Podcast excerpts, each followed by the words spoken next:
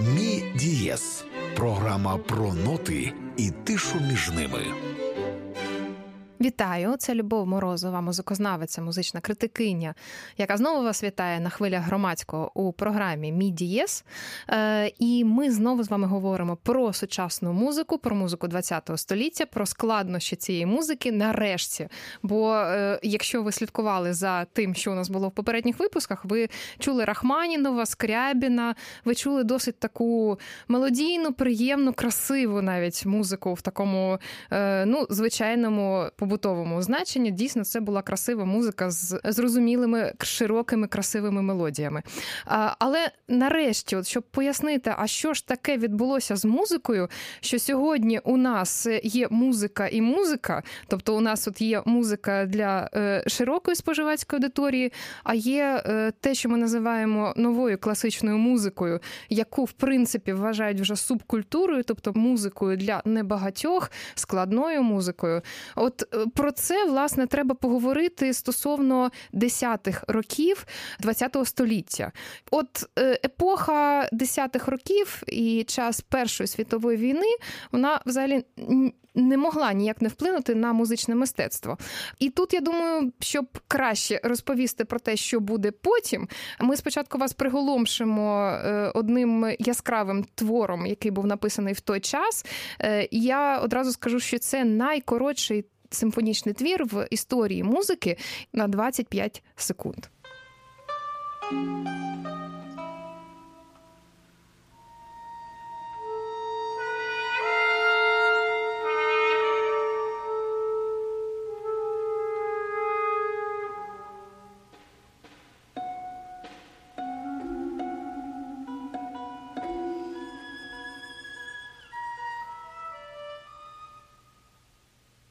Тепер розкриваю інтригу. Це власне четверта частина п'яти п'єс для оркестру, тобто четверта п'єса з цього циклу Антона фон Веберна виконував е, лондонський симфонічний оркестр, диригент П'єр Булес. І це цикл маленьких коротких п'єс, який писався з 1911 по 1913 роки. Е, про цей час ми сьогодні говоримо з відомим українським піаністом Євгеном Громовим, який дійсно є спеціалістом з музики ХХ століття. і буде у нас у студії ще неодноразово з'являтися, бо ну іншого такого в Києві немає. Євгене, привіт, вітаю, Люба. Що можеш сказати про от власне музичний дух цих десятих років, і власне про злам, який відбувається в цей час, з якими особистостями він пов'язаний, і ну скажімо, що таке там в музиці дивне. Е, насправді, як на мене, е, ця е, епоха, ці роки є е, абсолютно унікальними е, в історії музики взагалі не лише ХХ століття, як на мій погляд. Тут відбувся злам, ну те, що злам епох, е, початок нового століття, так? але відбувся колосальний стилістичний злам, перш за все. Оскільки 19 століття це століття в основному такого пізнього романтизму. Гігантичних, можна сказати, монументальних, мон- монументальних, але це навіть монументальне вже таке е, слабе досить порівняння, тому що опери Вагнера, угу. симфонії Брукнера, угу. це те, що симфонії Густава Маллера. Містерія. Та? Це абсолютно містерія. Людина, так. яка переживає це, вона так. вже не може бути так. такою самою, як до того. Так. Тобто композитор, який намагався за ці там 2, 3, 4 години величезний термін, якось змінити свого слухача. Так, і е, або поряд з цим е, музика дещо е, більш схожа на музику легку, і там Found Secle, yeah? uh це творчість саті, це вже щось від музики кабаре, щось ось такого легкого жанру, умовно легко, тому що Саті теж був е, дуже гарним композитором, але він був е, дещо вибивався з русла. Він якби був таким дилетантом, концептуальним, але то то вже інша мова. Власне, коли ми говоримо про Веберна, якого от ми зараз слухали, е, то він же так само працював е, в опереті в легкому жанрі, але. Цей легкий жанр його не торкнувся, тобто навпаки, він намагався зробити щось небанальне, на відміну від саті. Ну щодо щодо е, Вебер є віденцем, А е, Штраус і вся та епоха, розумієш, е, вона притаманна. І навіть ще Шуберт писав величезну кількість танцювальної музики. Угу. Це не зовсім це не зовсім є не, та така, естетика, не, не та естетика, але вони в ній, в ній всі жили, знаходили. Це була музика їх побуту, угу. і вони її всмоктали з молоком матері. так? От. Але не, не зовсім про це мова. Мова йде про те, що серйозна саме творчість угу. таких митців, як Вагнер, перш за все, так? Угу. та навіть пізній Бетовен. Але більш за те, наслідувачі Вагнера. Брукнер, перш за все, і Маллер.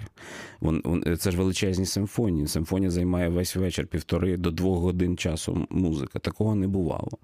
Слухай, от якщо ми вже торкнулися цієї теми щодо того, як залучалася музика, чи можемо ми сказати, що приблизно якраз у 10-ті е, роки є е, відштовхування у цього всього пласту розважальної музики, яка до того, в принципі, вона потрапляла нормально в естетику романтизму. Вона там була, да? тобто доповнювала, всі ці доповнювала, побутові так. жанри вони так. так чи інакше входили Безумовно. нормально, адекватно Безумовно. і в такі маленькі фортепіані твори, Так. і в великі симфонічні. Так, У того ж Малера Так. е, дуже Ну, багато банальної музики. Ну так, безумовно. Ну, Маля це знову ж таки трошки інша історія, тому що це ніби вже полістилістика. Але, але то все таке. І ось коли. На і, власне 10-й рік це є так, такий собі Рубікон, тому що цей пізній романтизм ще трохи затримався ще на початку століття, перше десятиліття, але з але з різних боків його почали підточувати автори. Скажімо, Дебюсі, про якого ми той раз говорили, він також хворів Вагнером довгий час. Але потім відкинув творчість Вагнера і пішов за національними традиціями, написавши Піляса Мільзанду абсолютно французьку оперу. Так, от і те ж саме сталося і в, в німецькій, перш за все, австро-німецькій музиці, а потім вже і е, іншими національними школами.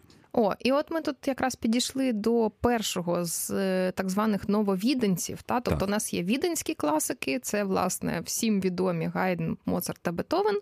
А є нововіденські класики, вже не класики, напевно. Хоча може ну, вже вони, і класики. Вони класики це тобто, абсолютно. те, що у нас в принципі в філармонії ще зараз грається як нова музика, це ну, музика, так. яка була написана більше ніж 100 років так, ні, тому. Ні, це абсолютні класики вже так. в традиції. Більш більш того, вони ж продовжували і розвивали традиції саме віденських класиків. О, і тут якраз красива така постать, і красивий буде твір. Власне, його назва це Арнольд Шенберг. Взагалі, напевно, ну, головна страшилка ХХ століття, людина, яка потім зробить революцію, але ми про неї поговоримо в 20-ті вже роки, щодо 20-х років. А от зараз я би хотіла, щоб ми поговорили про твір Місячний піро. Я думаю, спочатку ми послухаємо, а що це таке? Кілька фрагментів з нього. А потім, власне, от про цю романтичну семантику назви, я думаю, треба так. буде поговорити. Так, але я перед тим, як ми послухаємо, я хотів би сказати пару слів, власне, що це таке є. Місячний піро це тричі сім поем з місячного піро Альберта Жеро. Це така монодрама для читця. 3 чи 7, тобто 21. Так, 21, так, абсолютно. От, і, власне, ми поговоримо про неї після того, як послухаємо, але я хотів би прочитати ті слова з цих трьох п'єс у перекладі українською, які ми зараз послухаємо. От, Це я вибрав три, три п'єси. Восьма ніч Пасакалія. От такі, на такі слова написані. Темні, чорні, велетенські метелики забивають блиск сонця. Закрита чаклунська книга. Обрій почиває мовчки. З чаду загублених глибин підноситься туман, вбиваючи спогад. Із неба опускаються важкими крилами на людські серця невидимі потвори. Ну, вже страшно. Ну, оце це одна п'єса. Потім. потім Майкл Джексон трилер. Так. Потім ще дві невеличка пісня повішеного. Худа дівка з довгою шиєю буде його останньою коханою. У його свідомості, як цвях, стирчить худа дівка, тонка, як пінія, на шиї коса, любо вона обійме шельму. Ну, хотілося б пожартувати, що це модель Вікторія Сікрет. Бо на той час, власне, не було так, таких уявлень про красу, але це дійсно ну, страшний вірш. Так, і, і третє останнє обезголовлення. Місяць. Блискучий турецький меч на чорній шовковій подушці, примарно великий, проглядає вниз крізь до болю темну ніч. П'єро невтомно блукає і пильно вдивляється у смертельному страху на місяць. Під ним трусяться коліна, раптом він падає, знесилений, непритомний. Йому ввижається, на його грішну шию вже несеться донизу місяць, блискучий каральний турецький меч. Так, все, в мене немає слів, слухаємо, потім говоримо про це.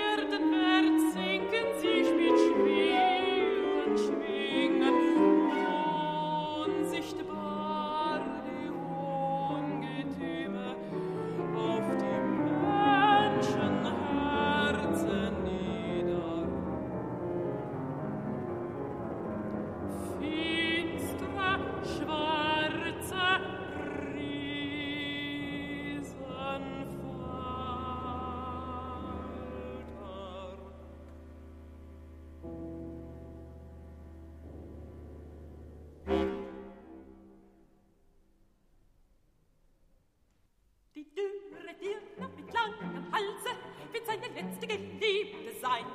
In seinem Hirn steckt mich ein Name.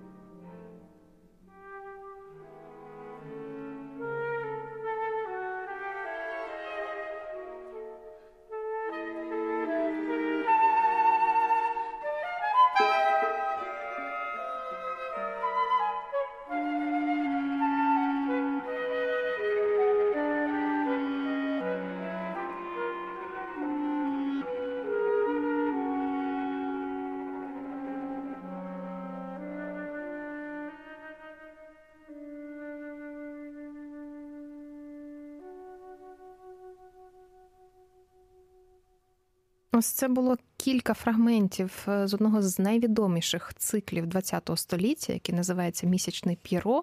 Цикл написав Арнольд Шенберг е, у 1912 році. Фрагменти називалися Ніч, пісня повішеного та обезголовлення. І треба сказати, хто грав, бо це видатні дійсно е, виконавці. Диригент П'єр Булес, вокал був Івон Мінтон, віолончель Лін Гаррелл, кларнет та бас-кларнет Антоні Пей, е, флейта Мішель Дебост, е, фортепіано Даніель Баренбойм і е, скрипка та альт Пінхас Цукерман. Врешті ми підійшли до головної постаті до Арнольда Шенберга і е, до цього його циклу Місячний П'єро, який дуже нагадує власне естетику романтизму. Ну, Місяць е, те, на що моляться дівчата, на що дивляться дівчата і говорять про якісь романтичні свої враження. П'єро е, теж постать така дуже романтична. От чому хто такий взагалі був Шенберг, що він починає так знущатися з цієї естетики? Е, насправді цей твір є, е, е, я я вже кажу, це в принципі епохальним для історії європейської музики. Рік його написання 1912.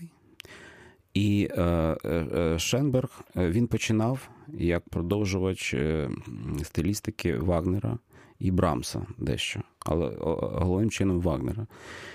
І потім в середині 10-х років, там 905, 6, 7. Чому, вибачте, така іронія долі, що Шенберг, в принципі, єврей, так. який продовжує а, якраз естетику антисеміта, одного з найголовніших Австрії, антисемітів. В нього дуже складна була е, складна була система цінностей угу. і координат. Він австрієць, відданець, який вважав себе німецьким композитором. Прекрасно. А потім, е, ближче до кінця життя, він е, повернувся в іудаїзм. Угу. Це дуже велике, але це було пов'язано вже з Другою світовою війною, і це дуже складна трагедійна фігура. Велична, просто таки один з батьків взагалі сучасної музики, і вчитель всіх так, так, практично. Так, всіх. Він був геніальним педагогом, теоретиком, композитором. Він е, розробив власну систему компонування. І, І цей твір е, він є е, перехідним в чомусь, тому що він написаний так званому атональною мовою. Атональна це те, що немає вже тональності. Раніше був до мажор чи мі мінор. Зараз всі е, всі тони стали абсолютно е, рівноправними, але ще немає Бога, немає царя, так. всі рівні. І е, це дещо автоматичне на перший погляд, і на вухо. Письмо немає, як як передає почуття ну, невесомості якоїсь, розумієте? І це так воно і було. І це був це, цей твір. Е, коли він був виконаний восени 12-го е, року в Берліні, прем'єра, на якій був другий велетень сучасної музики Ігор Стравінський, і він про те згадує як про найважливішу е, подію свого життя, яка змінила повністю його взагалі світогляд, принципи до музики і таке інше. І тому важливість цього опусу дуже важко взагалі переоцінити. Ну да, потім ми ще поговоримо власне про протистояння е, так, ну це, одного це, композитора це буде і пізніше. іншого. Це буде пізніше. Це лише зараз таке знайомство. Ви ж е, е, з, з цією музикою і, і дещо введення. Але ще важливо сказати про те, що це е, практично, от з поетичної точки зору, це абсолютно вже сюрреалізм. Угу. То це новітня естетика на той угу. час, це вже без, нібито безсенсове, угу. якесь автоматичне письмо. І поетика цього, власне, дуже добре передана. Головне, що я ще хотів згадати вже на під кінець, це те, що тут, е, те, що ви почули, це власне є спів. Угу. Це так званий стиль е, шпрехштімен, так? Це угу. де, е, декламація. декламація, то е, перше виконання давала е, взагалі театралка, не не співачка. От Альбертіна Цеме, угу. який присвячений твір. Це просто така от ну, мелодрама, як в театральна дещо, а музика розвивалася вже по своїм законам. І причому, наскільки я пам'ятаю, навіть у редакції 1950 року 49-го, здається, так. Е, або 49-го е, Шенберг е, знову повернувся от до цієї лінійки, де не прописані ноти. А а він весь час це це використовував, але він використовував і спів пізніше, і, і шпрехштіми. Uh-huh. Це як зовсім інша фарба виразності голосу людини. Це дуже дуже був радикальний Жест Дуже радикальна такий. зміна і жест, та, перш за все в естетиці. Е, окей, давай ж покажемо, а що власне Ігор Стравінський, якого ми згадали, робить в цей час. Бо це ж знову таки епохальний інший твір, абсолютно в іншій естетиці. Е, але це ті самі роки, це 1912 рік. Ігор Стравінський в цей час, у 12-13 році, сидить в українському устелузі, А потім у Швейцарії. а потім у Швейцарії. Ні, ну, В маленькій кімнаті 4 на 4? Я, до речі, до речі, от про твір про Стравінського ти згадала, я був е, в- Базелі у Пауль Захер Штіфтунг. Це е, фонд Пауля Захера, в якому е, зберігається дуже багато раритетів е, різноманітних пов'язаних з музикою. І там зберігається цей столик. Малесенький, на якому Стравінський писав е, весну священну. Я його бачу. Це у Швейцарії, да? у Швейцарії, в? Базелі, так. От е, справа в тім, що е, твір, який ми зараз послухаємо, фрагмент, з якого ми зараз послухаємо, є також практично. Ну, по-перше, він геніальний твір. Е, можливо, най, найповніше відбивши оці тенденції до зміни, до зламу епох, як ніщо. І, і він так і залишився в свідомості музикантів ХХ століття. І один з найгучніших Так, скандалів, Один з власне, найгучніших. 20 століття. Але, власне, і е, Шенберг теж, теж все життя е, скандалом. І потім ті люди, яких ми будемо слухати ще пізніше в цій сьогоднішній передачі, там також були безкінечні скандали саме з цими творами, які ми покажемо. Але, але, Коротше, от інструмент для сучасного композитора. але- Зробіть скандал і буде вам щастя. але насправді е, весна священна Стравінського. Е, Скандал був він такий був легендарний, який залишився просто в аналах, навіть літературних. От я можу е, просто вам зачитати е, цитату учасника, який, який був на, на, ну, на тому спектаклі. Дуже багато залишили е, свої спогади про цей період, але цей спогад е, належить перу балерини Ромоли е, Пульської, майбутньої дружини Ніжинського, який був постановником. От, власне, що вона пише: хвилювання і крики доходили до пароксизму.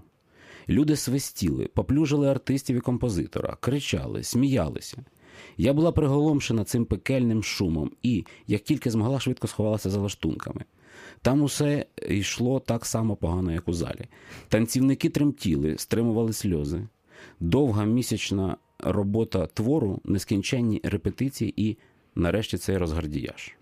Причому, наскільки я пам'ятаю, е, Але- там якраз Стравінський і Шенберг один одного запрошували на прем'єри оцих двох Ну. п'єс. Тобто, з одного боку, спочатку, е, здається, е, якраз Стравінського послухав Шенберг, а потім вже Стравінський пішов слухати місячного п'єро. Ну так, він слухав Петрушку, не, не весну Мгм. Свячену, а А, Петрушку так. Шенберг. Так. Але от, скажімо, а імпресаріо Дягілєв, який е, де дивився на ці речі оптимістично, він знав, я- як це все робиться. Він писав, що оце дійсна перемога. Хай собі свистять і біснуються. Внутрішньо вони вже відчувають цінність. А свистить лише умовна маска. Побачите наслідки.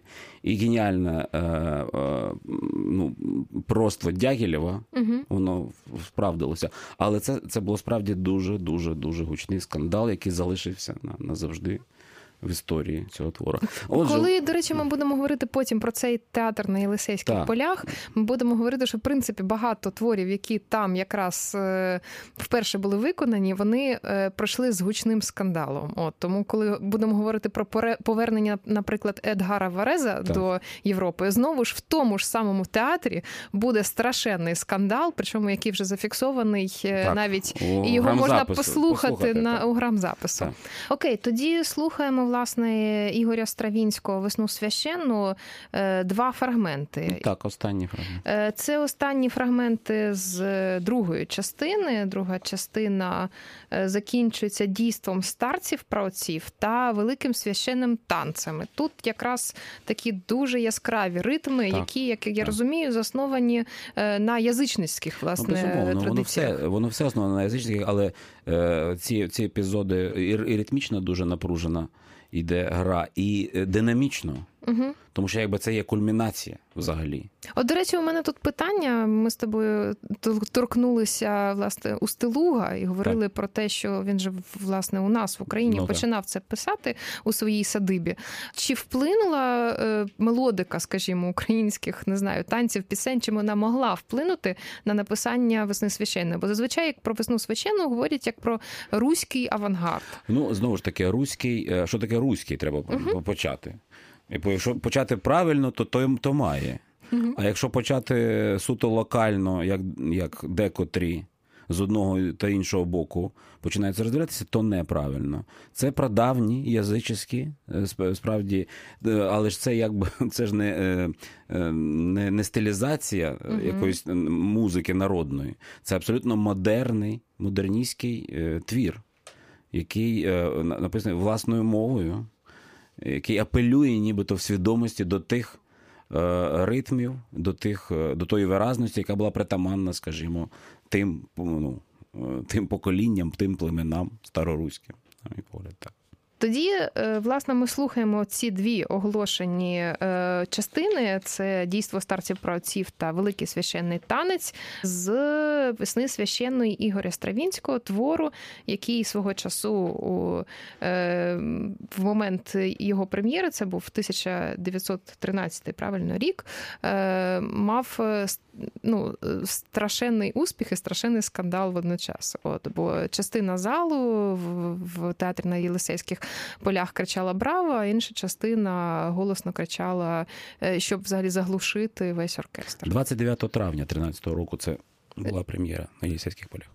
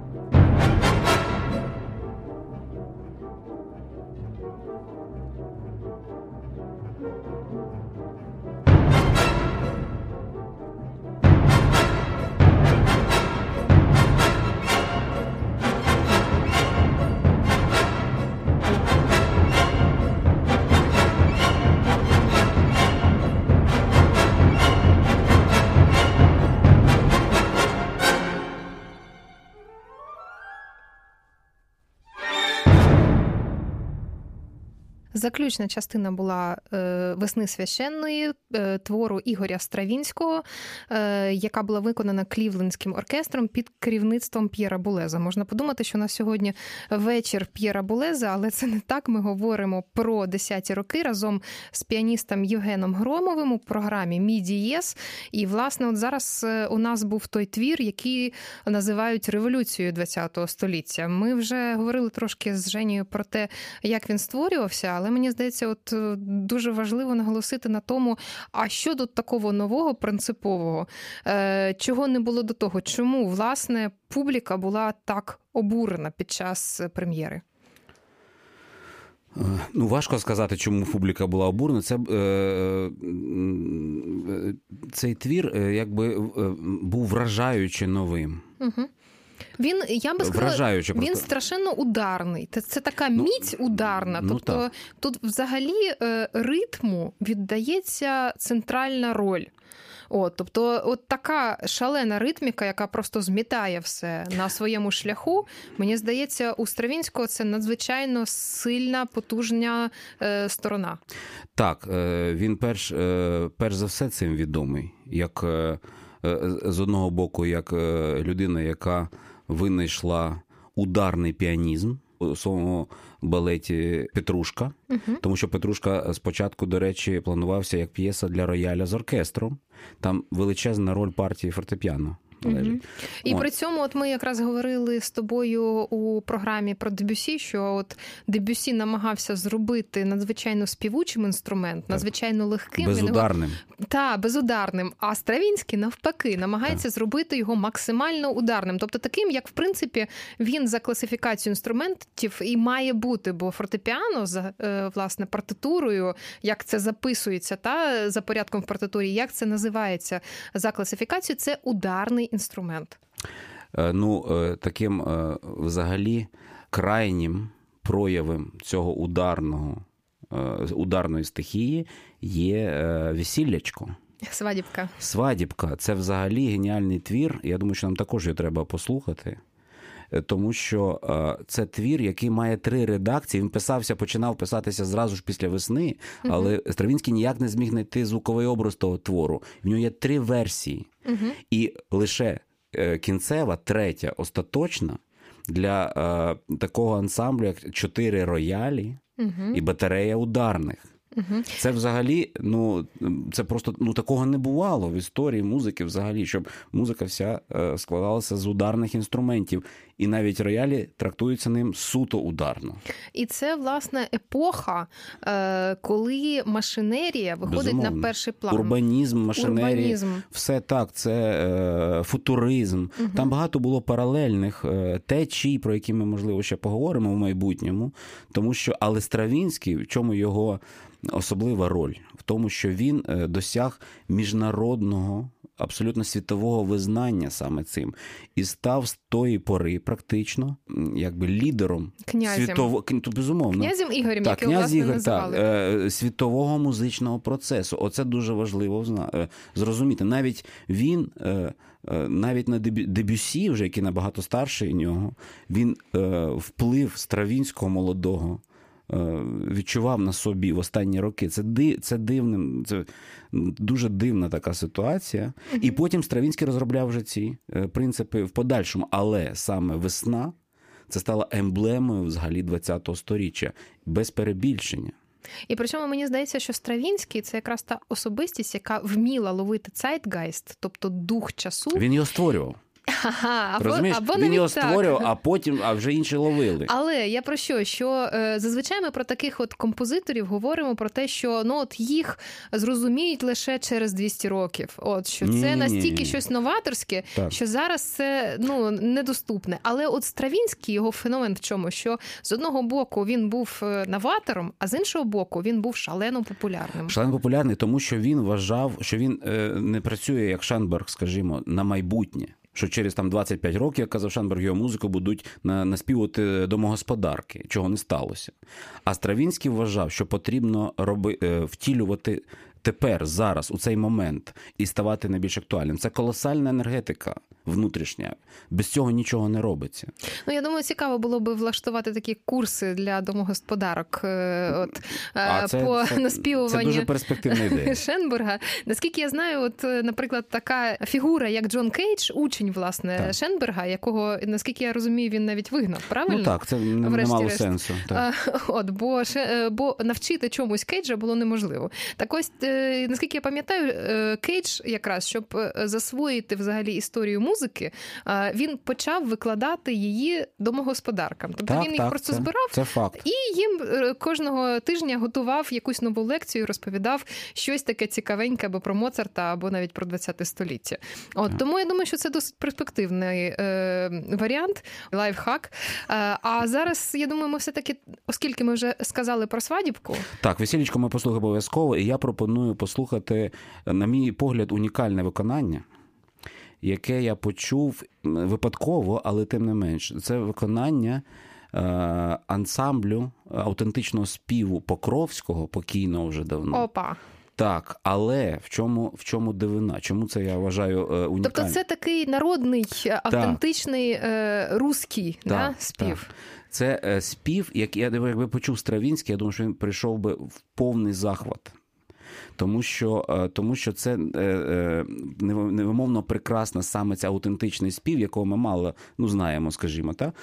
Але, але інструментальний ансамбль в нього електронічний. Йому запропонувала американська фірма Nonsuch зробити запис, але я не знаю, чому там так сталося, що не було виконавців, вже не було чи фінансів, чи що. І вони зробили запис роялів електронним. Але це. Ну, е, здавалося б, що це е, якась ну, недолік того запису. Навпаки, механічність оцього рояльного ансамблю передалася в найповнішій мірі, розумієш?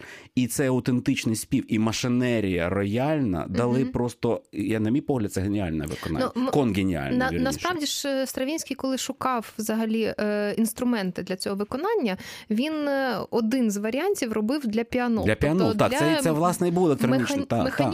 е, фортепіано. Він половину свого російського періоду творчості зробив для піанол е, версії. Угу. Тому це досить Так. адекватне виконання. це вийшло, вийшло якби дуже природньо, ситуативно. І оце величезна вдача. Я вважаю, що це найкраще виконання взагалі.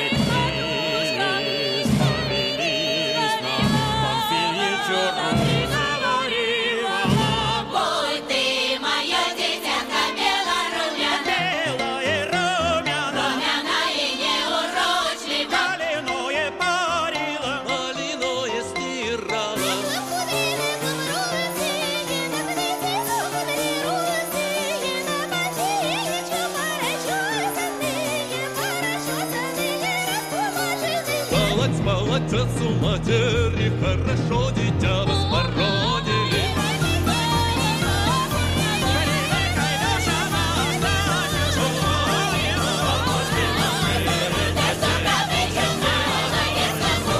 Чистая мать, ходи, ходи к дому, хоть свахи помогать, кудри расчесать, ведь зебе кудри, кудри расчесать, по вечеру, ходи, ходи к нам, хоть ходи к нам, хоть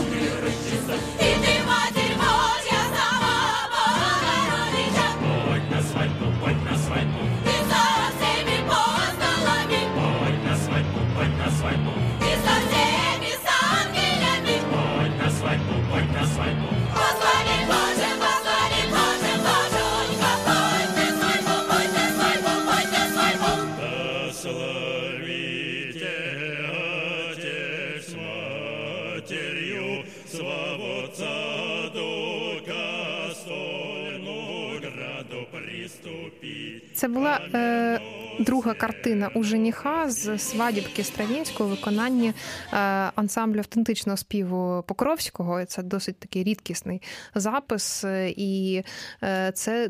Скажімо, ну важливий твір е, для розуміння того, а чим Стравінський був у 10-ті роки, і чим Стравінський був власне в Україні.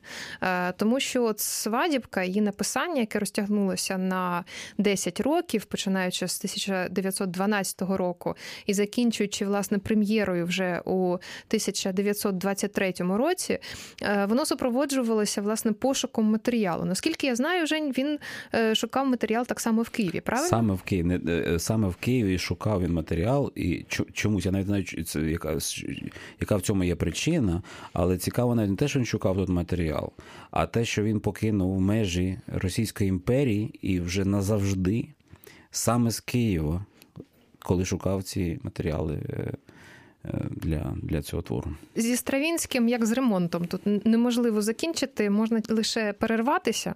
Е, І е, мені би хотілося все-таки перекинути на кінець програми такий місточок до початку, бо ми з тобою починали власне е, з п'єси Веберна Так. і нічого майже про нього не сказали.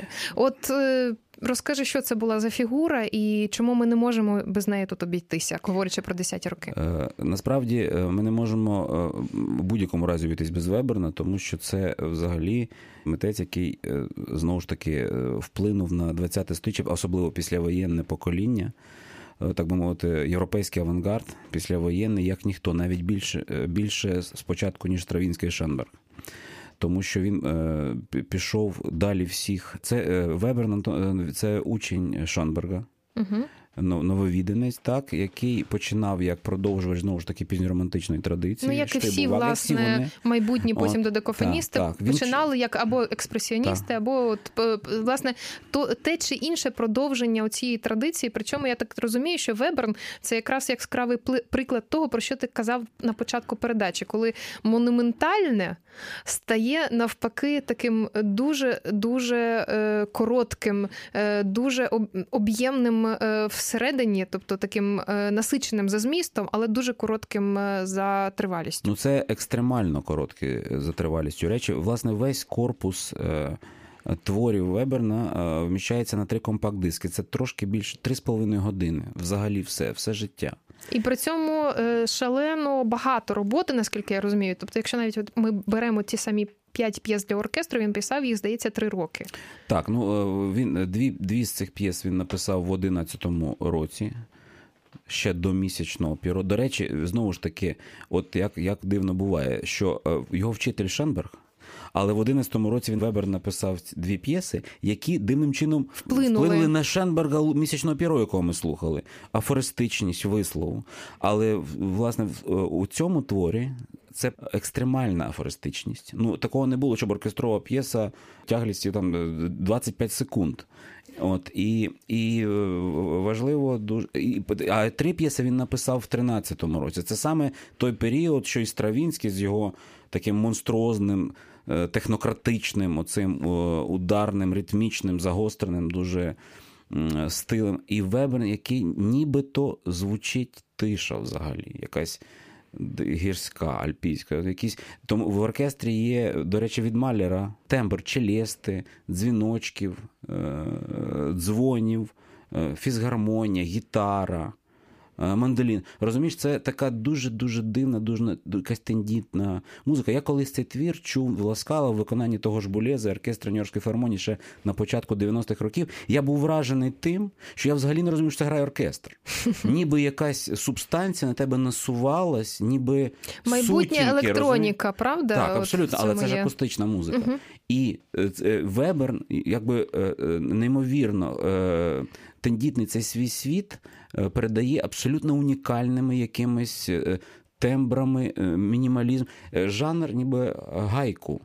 Такого музичного на, європей... на європейському тлі. Розумієш? Ну так важко сказати це словами, але якщо ми послухаємо цей твір, це зразу стане зрозуміло слухачеві. Така звукова хмара, яка Так, насувається. так, і е, ну, дійсно є порівняння Веберна з Моцартом, що це Моцарт ХХ століття, в тому плані, що Ну, це так він приблизно, але лаконічний, афористичний, Прозорий дуже, як, як гірське повітря. і Оце. та, та, та, і дуже дуже чесний. Але, але дуже виразний, дуже еспресивний. Оце важливо. Угу. Совість ХХ століття, Ніби. що його називали.